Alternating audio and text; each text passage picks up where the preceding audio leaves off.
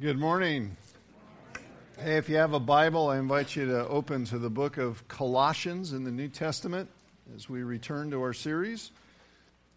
I've discovered that one of the biggest challenges in life is living with balance. And by that, what I'm talking about is in every one of our lives, we have all kinds of pieces, things, uh, parts you know, we've got different relationships, different tasks, different responsibilities. And when I'm talking about balance, what I mean is giving to every part, every piece of our lives its appropriate level of importance. So that if something is really important, we live like that. We live as if it's really important. And if something is not very important, we live as if it's not very important. That's very challenging. You know, you've got all these different relationships, and some of them really matter, and some maybe don't matter so much, and, and all these different things. And, and uh, keeping it all balanced is a challenge. And I know that's true because in the Bible, God goes to great lengths, really, to teach us about what things in life really matter, what things in life are really important, and what things really aren't as important.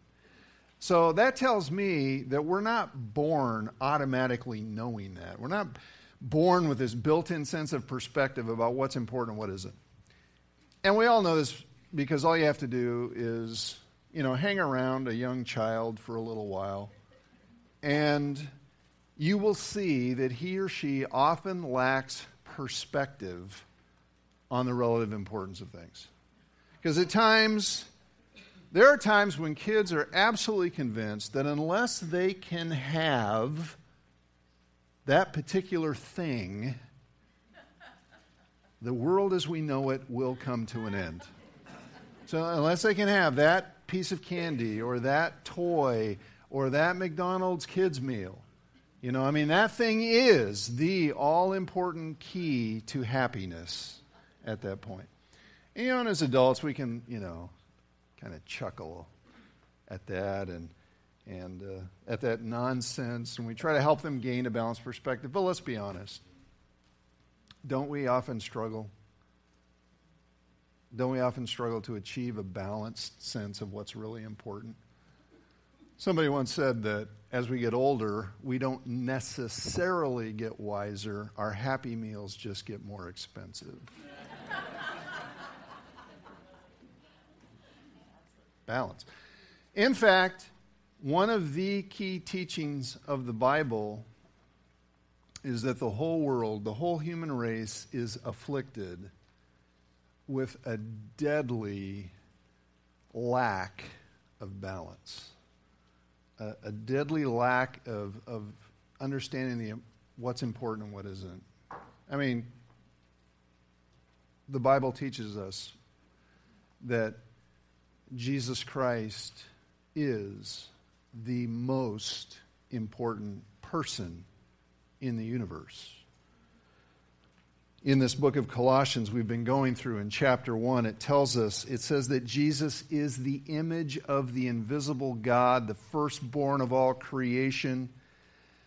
For by him all things were created in heaven and on earth, visible and invisible. All things were created through him and for him, and he is before all things, and in him all things hold together. He is the beginning, the firstborn from the dead, that in everything, listen to this, that in everything he might be preeminent. Number one, most important. But all you have to do is look around and you see that many people don't regard him as most important. They don't live their lives as if they're most important. And even those who of us who, you know, we've put our trust in Jesus and we want to follow him, we don't always live our lives as if he's most important. And that's one of the reasons we're going through this series, Walking with Christ, because true balance has to be learned. It has to be learned. We have to learn to give Jesus his proper importance in life. We have to learn to give everything else its proper importance. In other words, we need to learn from him what really matters and what really doesn't. And one of the things that people get unbalanced about comes up in our passage that we're going to look at today. It's the issue of baptism. I would say for many people, baptism is not important at all. It's just this kind of weird religious ritual. It just doesn't matter. And even people who consider themselves Christians think like that sometimes. On the other hand, there are some who tend to make baptism more important, too important, a bigger deal than the Bible does.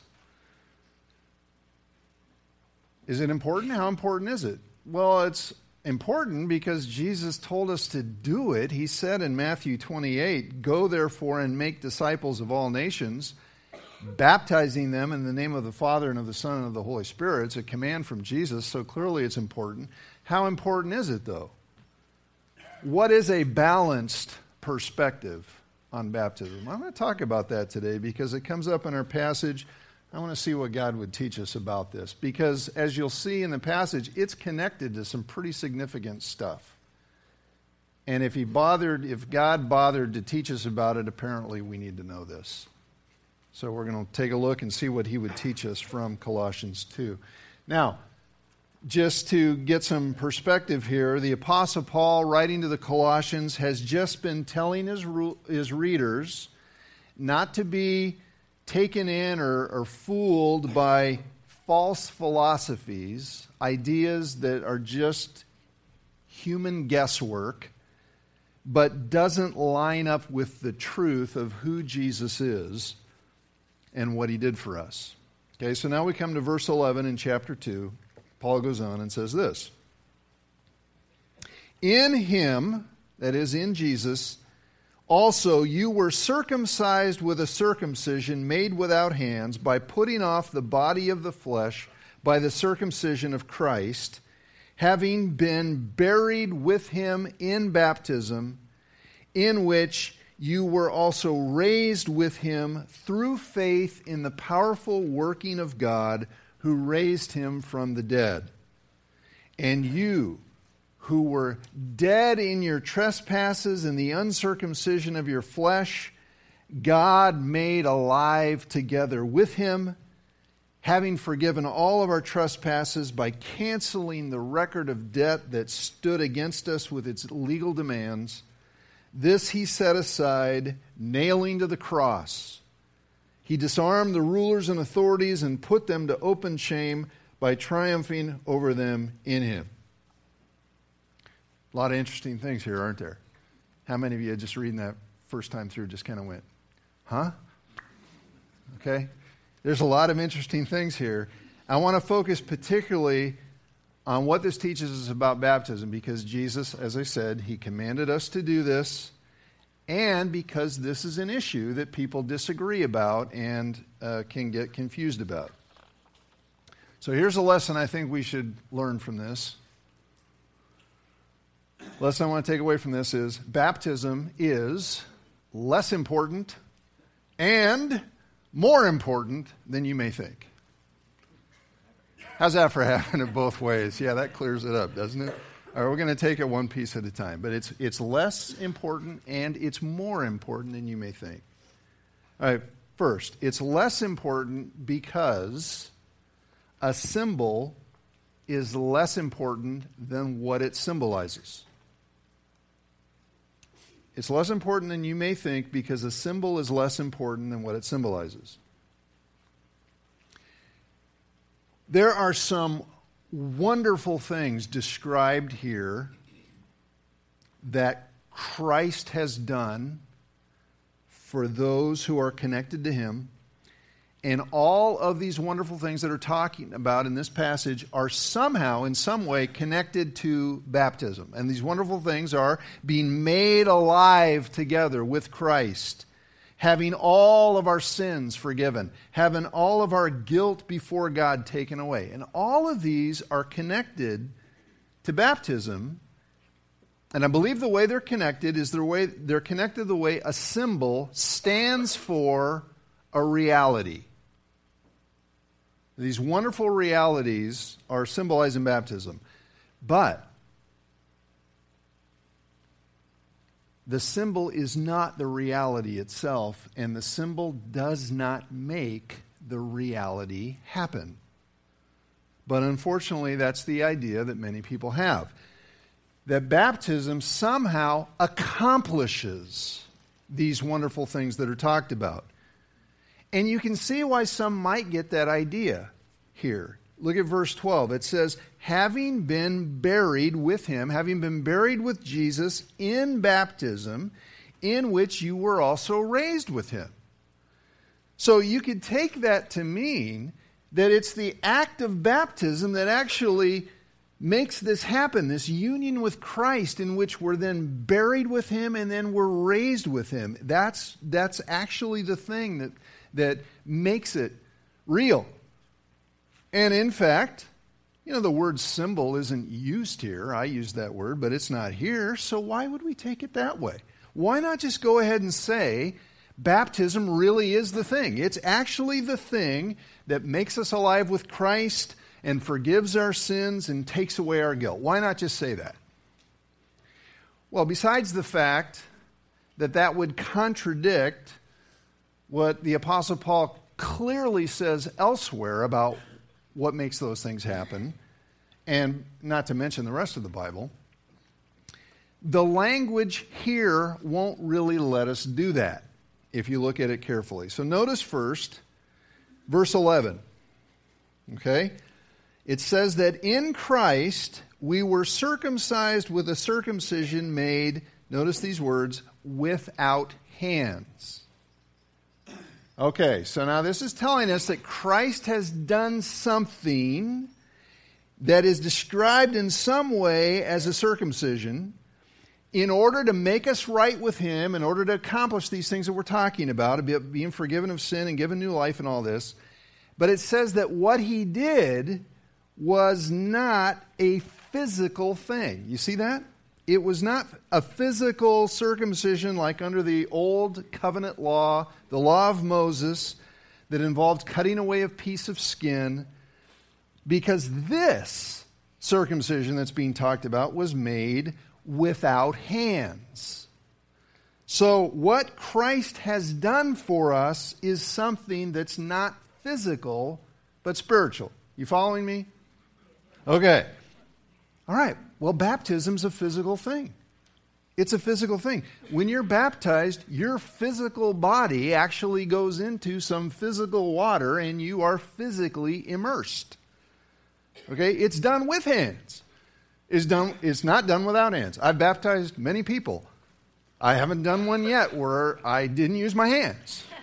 I don't think I should do it that way. Okay? I use my hands. It's done with hands, it's not done without hands. Which means then that baptism can't be the thing that makes this stuff happen. Okay, because what makes this stuff happen is something done without hands. Okay, so that's some of the language here that rules out the idea that it's baptism that brings about the, the new life and the forgiveness and all that. But there's more. The other language that rules it out are the words in verse 12 through faith. See that in verse 12? Having been buried with him in baptism, in which you were also raised with him through faith in the powerful working of God. So, baptism is an expression of, or a sign of, or a symbol of faith. It's faith that connects us with the powerful working of God. Baptism is how we express or how we portray or how we symbolize that faith. And see, now that's consistent with everything else the Bible teaches us about how we are made right with God. The Bible teaches very clearly over and over again that there is no ritual. There is no act, there is no deed that we can perform that will make us right with God. There's nothing we can do to make ourselves right with God. No action, no, no deed. Because it's so important that we get this. So important. the salvation that Jesus purchased for us on the cross, the salvation that he accomplished to give us eternal life instead of death, to give us forgiveness instead of condemnation, to give us pardon instead of guilt. All that Jesus accomplished for us on the cross, we experience that by putting our trust in Him and relying on what He did, not on anything we can do. Whether we're talking about being baptized, going to church, listening to sermons, taking communion, praying a certain prayer, or whatever. It's very clear. Ephesians 2 8 9, written by the same Apostle Paul that wrote this passage on baptism. He says, For by grace you have been saved through what? Faith. Through faith. It doesn't say through baptism.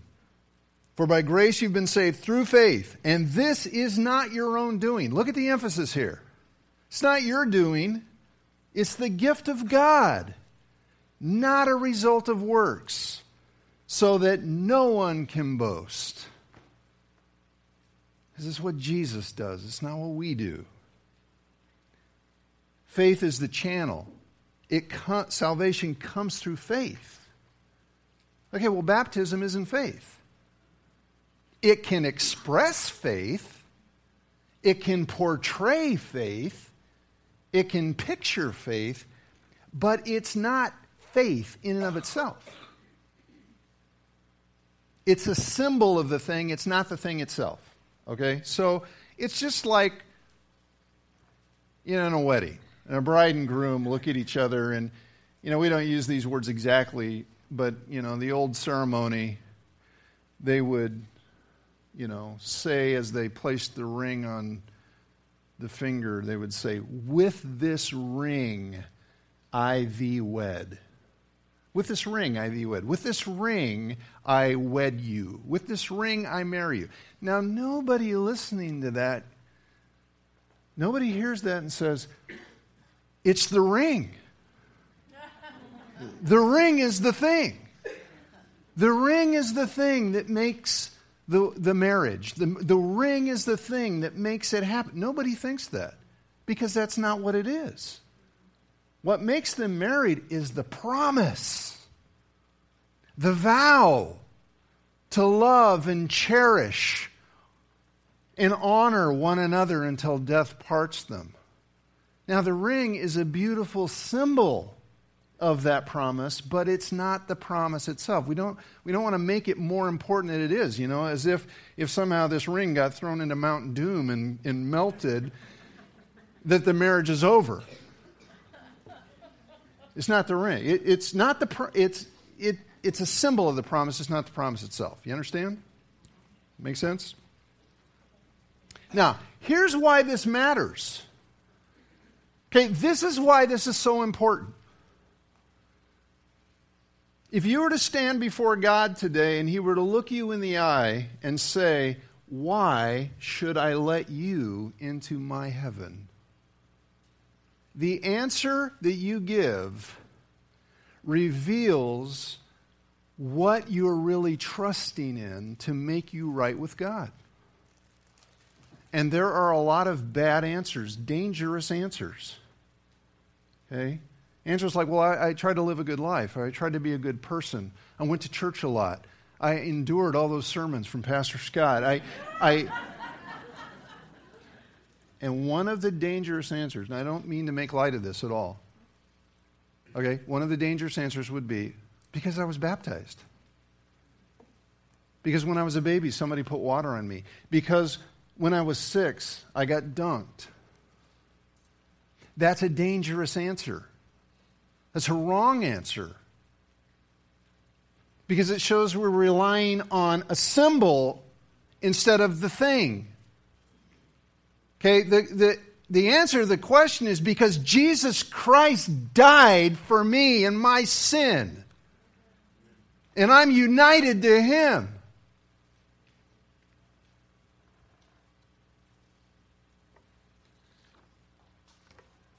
If you, if you say baptism, you're, you're confusing the symbol with the thing it symbolizes. Have you put your trust in Jesus Christ? Are you relying on Him to make you right with God? That's the issue. Don't trust in a symbol, don't trust in a ritual. Trust in the Savior. Trust in Jesus Christ, who died and rose from the dead. So don't, let's don't make it more important than it should be. We don't want to confuse the symbol with what's being symbolized. The, it's, it's less important than you may think because it's a symbol, and the symbol's less important than what it symbolizes. Okay, but let's go on because that's not the whole story. Baptism is more important than you may think because what it symbolizes is the most important thing that can ever happen to you. It's the most important thing that can ever happen to you.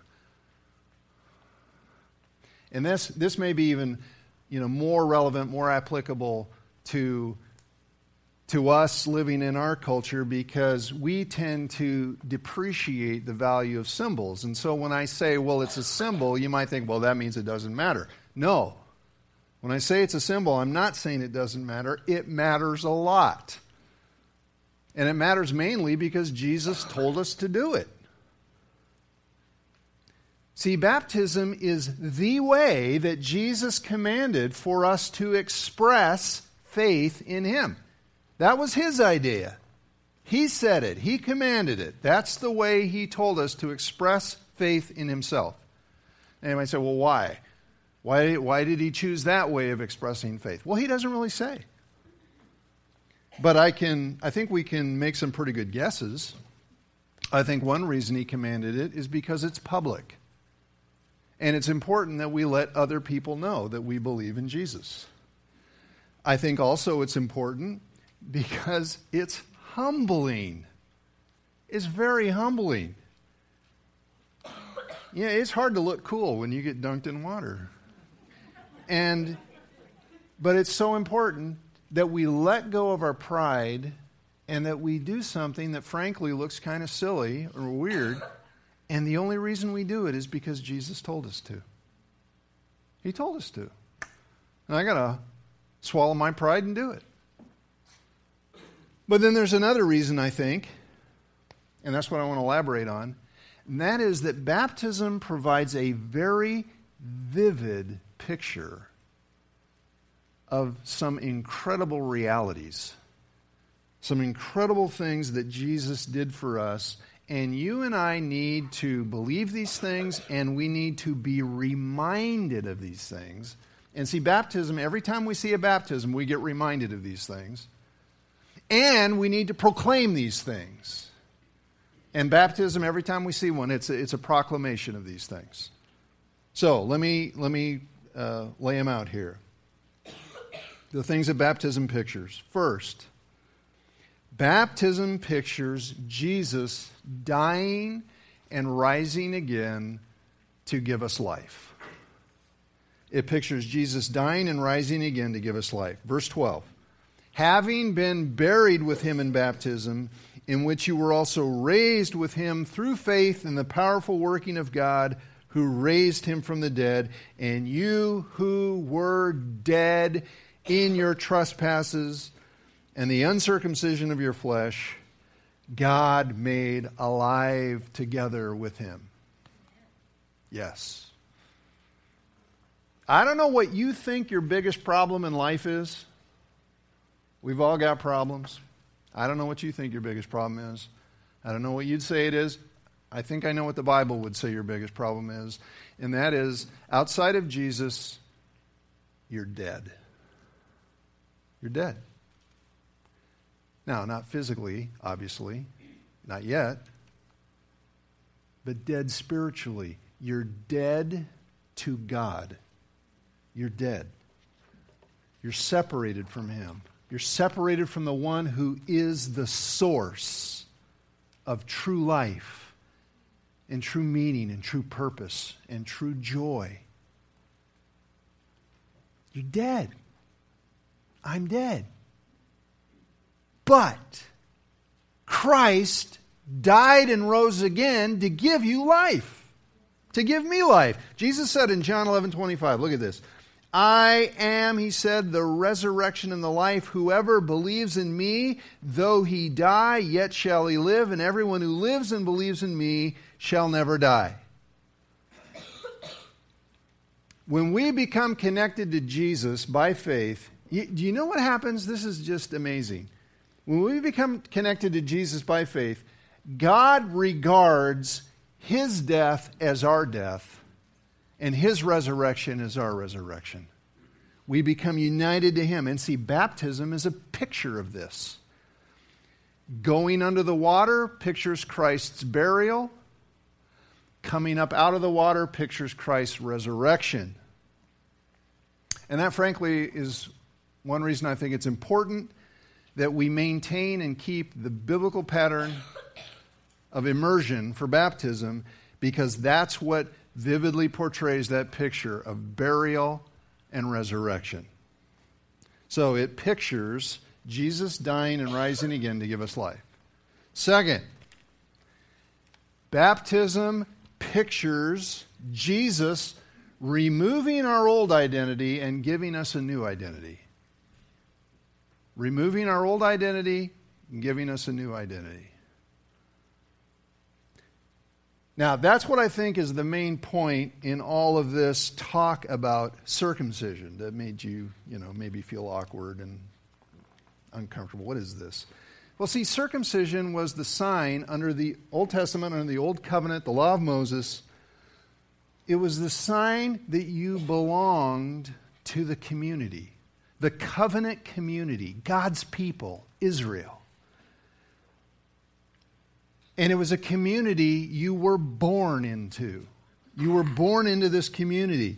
You're part of the people of God. And all male babies received this sign that marked them as belonging to the community.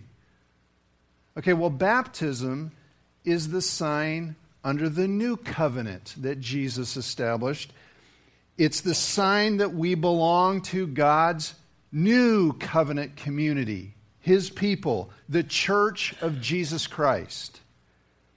And we get into this community not by being born into it, but by being born again through faith in Jesus Christ, who died to make us one of His people. Verse 13, and you, who were dead in your trespasses and the uncircumcision of his flesh. You know what Paul's saying there? He's reminding his readers who are not Jewish, who are Gentiles, he's reminding them that they used to not belong to God's people.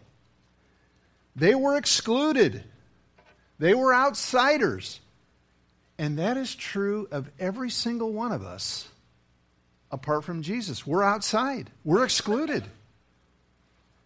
The only way, the only way into God's family is for Jesus to circumcise you spiritually. He doesn't cut off a piece of your skin. You know what he does? He completely removes your old identity and gives you a new identity. And baptism pictures this. It pictures your old self being buried with Jesus and your new self rising with him. 2 Corinthians 5:17. Therefore, if anyone is in Christ, he is a new creation.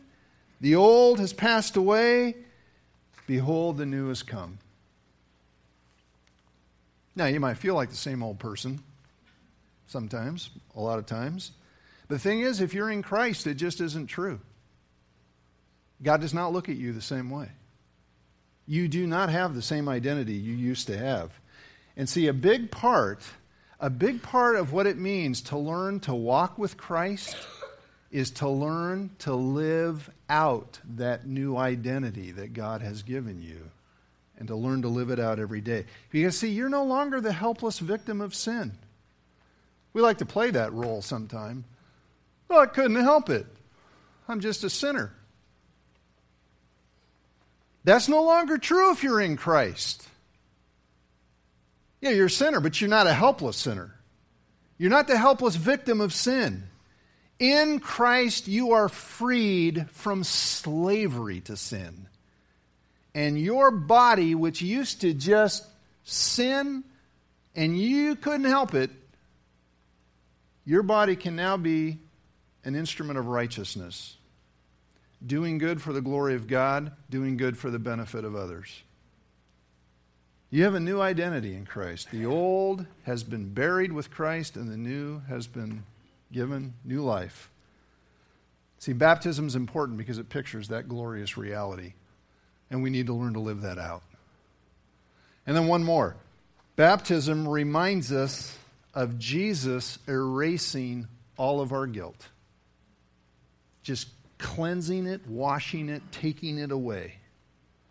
Verse 13, having forgiven us all, don't you love that little three word, three letter word, all? Having forgiven us all our trespasses. By canceling the record of debt that stood against us with its legal demands, this he set aside, nailing it to the cross. Now, you can actually translate verse 14 in two different ways. You could do it the way the English Standard Version here has done it, and talking about the record of debt. Or you could take it another way, and it's talking about an indictment, a list of crimes, a list of crimes that we have committed against God by all our countless sins. So it's either, it's either an indictment of our crimes or it's a record of our debt, but either way, the result is the same. Before God, before the righteous judge of the universe, we stand condemned. And there's nothing we can do about it. There's nothing we can do to get rid of that indictment. There's nothing we can do to get rid of that debt. We, we racked it up. We can't pay it off. But Jesus did it for us. He did it for us. When he allowed himself to become sin on our behalf, when he was nailed to the cross, all the charges against us were nailed there with him. Justice was done on him.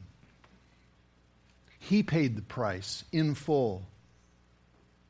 And so when we're united to him, then his death is reckoned as our death, and our crimes are reckoned as nailed to him. He became sin for us. The debt was paid, the guilt was taken away, and before God we stand absolutely free of guilt. No stain of guilt, whatever. None. No record of wrongs. No spreadsheet itemizing all of our debts. It's all gone. Romans 8 1. Therefore, there is now no condemnation for those who are in Christ. It doesn't say, and eh, there's now there's only a little condemnation. There's just a smidgen of condemnation. There's none. It's all gone in Christ. And here's the, here's the interesting thing about verse 15, okay? It's like, what is this? By doing this, by taking away all of our guilt, Jesus took out of the hands of your enemies the one weapon they could use to separate you from God, to keep you out of God's family.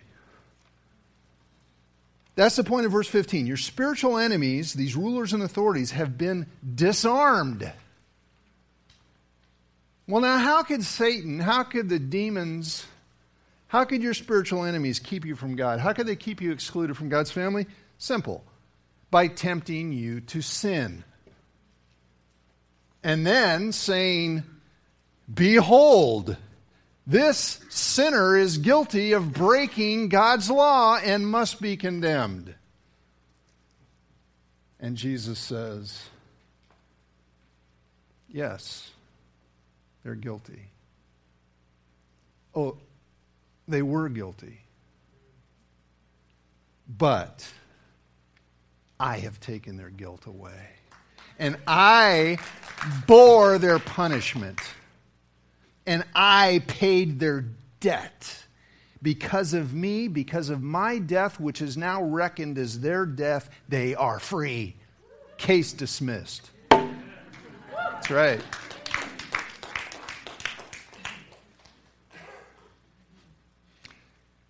Now, can you begin to see why baptism matters? Can you begin to see that? It's, it's not just because Jesus commanded us to do it, but it's because he commanded us to do it to picture these glorious realities. And these realities matter so much. It is the God ordained way of picturing these glorious realities that we need to believe and we need to remember and we need to proclaim. So, then, if you've put your trust in Jesus, or if you want to, and you've never been baptized, the way to apply this message today is really simple. In fact, I wish we had the tank full and ready to go right now. But it's really simple. You just need to express your trust in Jesus the way Jesus commanded us to. You'd be like the Ethiopian guy we read about in Acts chapter 8. He was an official, a eunuch of uh, the court of Ethiopia, and he's riding along in his chariot and it says he was reading from the scroll of Isaiah. Apparently, he was a, a convert to Judaism or, or, something, a believer in the God of Israel in some way. And he's reading in Isaiah and he reads about Isaiah 53 and he doesn't know who it's referring to. And the Apostle Philip happens to be there and he hears this and he says, Hey, do you know who you're reading about?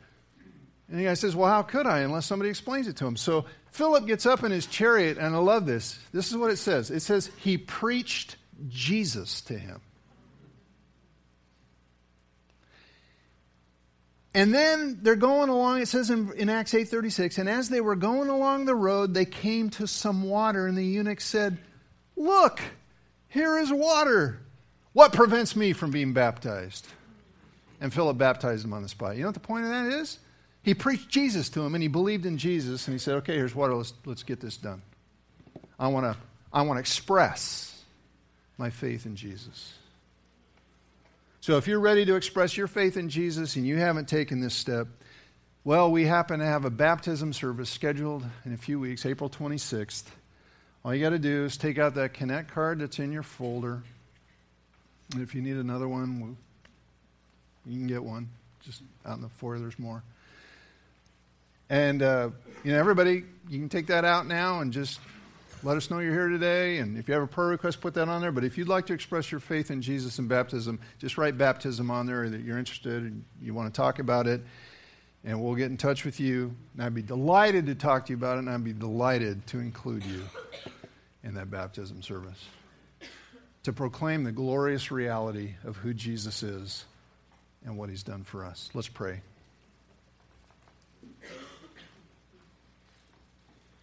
Father, thank you for such an awesome Savior.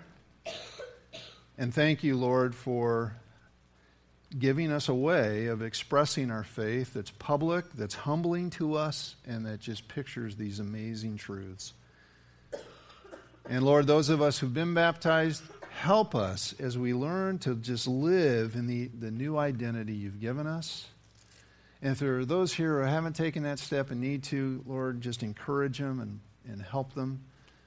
And uh, Lord, if there's anyone here who has not yet put their trust in Jesus, that they would understand your great love for them, your desire to include them in your family, to make them part of your kingdom. Thank you, Lord, for all your good gifts. In Jesus' name, amen.